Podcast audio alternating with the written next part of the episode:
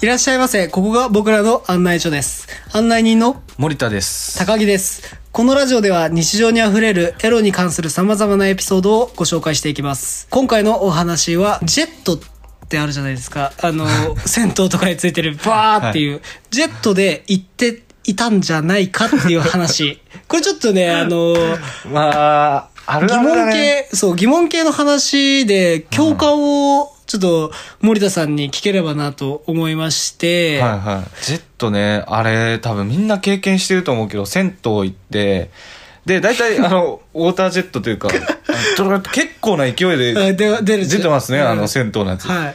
あれって多分、あの、腰痛めたおじちゃんとかが結構な勢いでダラーって無料でね、うんお湯とジェットの力で、ね、癒してくれ、手はいますそうけど、そうそう、そういうでもね、多分。最初、僕、じゃあ今日僕から話してもいいですか、はいはい。僕ね、あの、週に一回、パパと、やっぱ幼少期から銭湯行ってたんですよ。はい。あの、地元では有名な大きい銭湯がありまして、はで、そこ結構ジェットがいっぱいあって、いろんな角度いっぱいあるそう、いいろんなジェットがあるところで、寝ながらジェットっていうやつとか、立ちバックみたいな、立ち、タッチバックジェット？タッチバックジェットもあったり、なんだろう、その首回りジェットみたいな。そんなのもあるんですか？あります、あります。あって。で、僕はね、なんか一番最初、そのジェットを性的な目で見てはなかったの、ちゃんと。うんうん。まあ、まあ多分見てる人はいないと 思うんですけど、そうね。いる人ないと思うんですけど、その、子供だから、その一番強ジェット、深いところで、そのタッチバックジェットみたいな形 のジェットで、手すりに捕まって、なんだろう、そのジェットの流れに対して、そのうん棒を持って。流れに抵抗するっていう遊びだと思ってたの。まあ、子供だとね、結構流すぐらいの勢いそうあるかそうそう、ら。流すぐらいの勢いあるから、その、それに抵抗するうん期間だと思う。そこはね。そう。だから、そう、行ったらもう、最初からす、もう洗ってから最初から最後まで、そこで棒に捕まって、流れに、ガーッと、そう、耐え抜くっていうことをしてたのね。ただ、ある日変わったの、それが。そう、変わったっていうのが、ある時、チンチンに当たったんだよ。ふと気づいてしまうんだよね、そうそうあれ。ふと気づいて、そわらっつって。で、その時腰引けるよね。そう、まだ、まだ、性を知らないから、その、さーって、その流れに対して食らっていくと、チンチンだけやたら前に行くじゃん。やたら前に行くっていうのは、そのまあ、立ち始めるというとこですよね。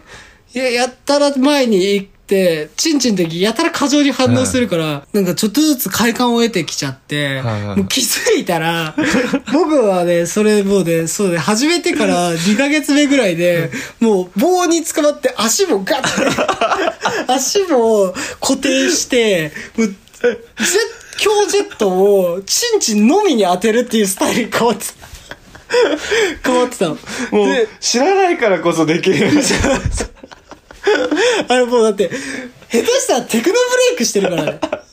そんな、2時間ぐらいはさ、チンチン、で、で、今思えば、ぐっと、もう、なんかその力が抜けて、ふわーってなっちゃう状態があるの。で、その時はその時にもう、手も力なくなっちゃって、足もこらえられないから、ブワーって流されて、おーブクブクブクブクブクって言って、そ深いから、こう上がってって、はあ、負けたみたいな。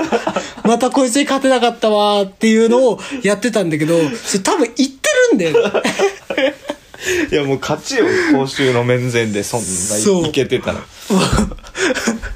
で、ああ、あるよね。あるあるあるね。あれ多分ない人いないと思最初う。なんかから最後好奇心でジェット面白そうじゃん、パーって言って、うん何にも知らない少年時代に、おお何？これちょっと、チンチン気持ちいいかもしれない。そうそうそうそう。だから、チン、多分、そこで初めてその、チンチンが気持ちよさに精通する部分だっていうのを、うん、だんだん理解していく、まだところ。階段一歩目。うんだから、だから男の子って多分、その、ジェットで行くっていう部分、多分一回はあると思うんだよね。絶対あると思う。僕もね、森田さんあります僕もやっぱジェット銭湯であるんですけど僕の場合はね、はいはい幼馴染が女の子で,、で結構よく遊んでて、うん。でお父さん仕事忙しくてどこも連れて行ってくんないというかまあ別にで連れて行ってほしいともあんま思わなかったのかな、うん。ででもお母さんはやっぱり子供をいろんなとこ連れて行きたいっつってさはいはいはい。幼馴染が女家系でじゃあ銭湯行こうってなるわうけです、んでやっぱ幼稚園時代うんうん。なんでママとね。そのママと保護者がいないわけですよ。うん。男湯に行っちゃうと。はいはい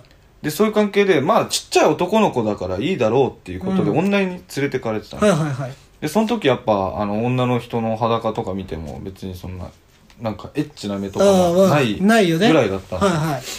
である日やっぱその僕の場合女湯のジェットで気づいちゃったんですよ。あその所作に。そこまでは小さい男の子可愛い男の子入ってきたって女の人もあの別にいいやの状態なんですけうん。ど僕もその時点でバッ気づいちゃった時にいてはいけない存在になっちゃったんです。なるほど。でもそのやっぱりやましいこととかっていうのが、まあ、よく分かんなかったというか、うん。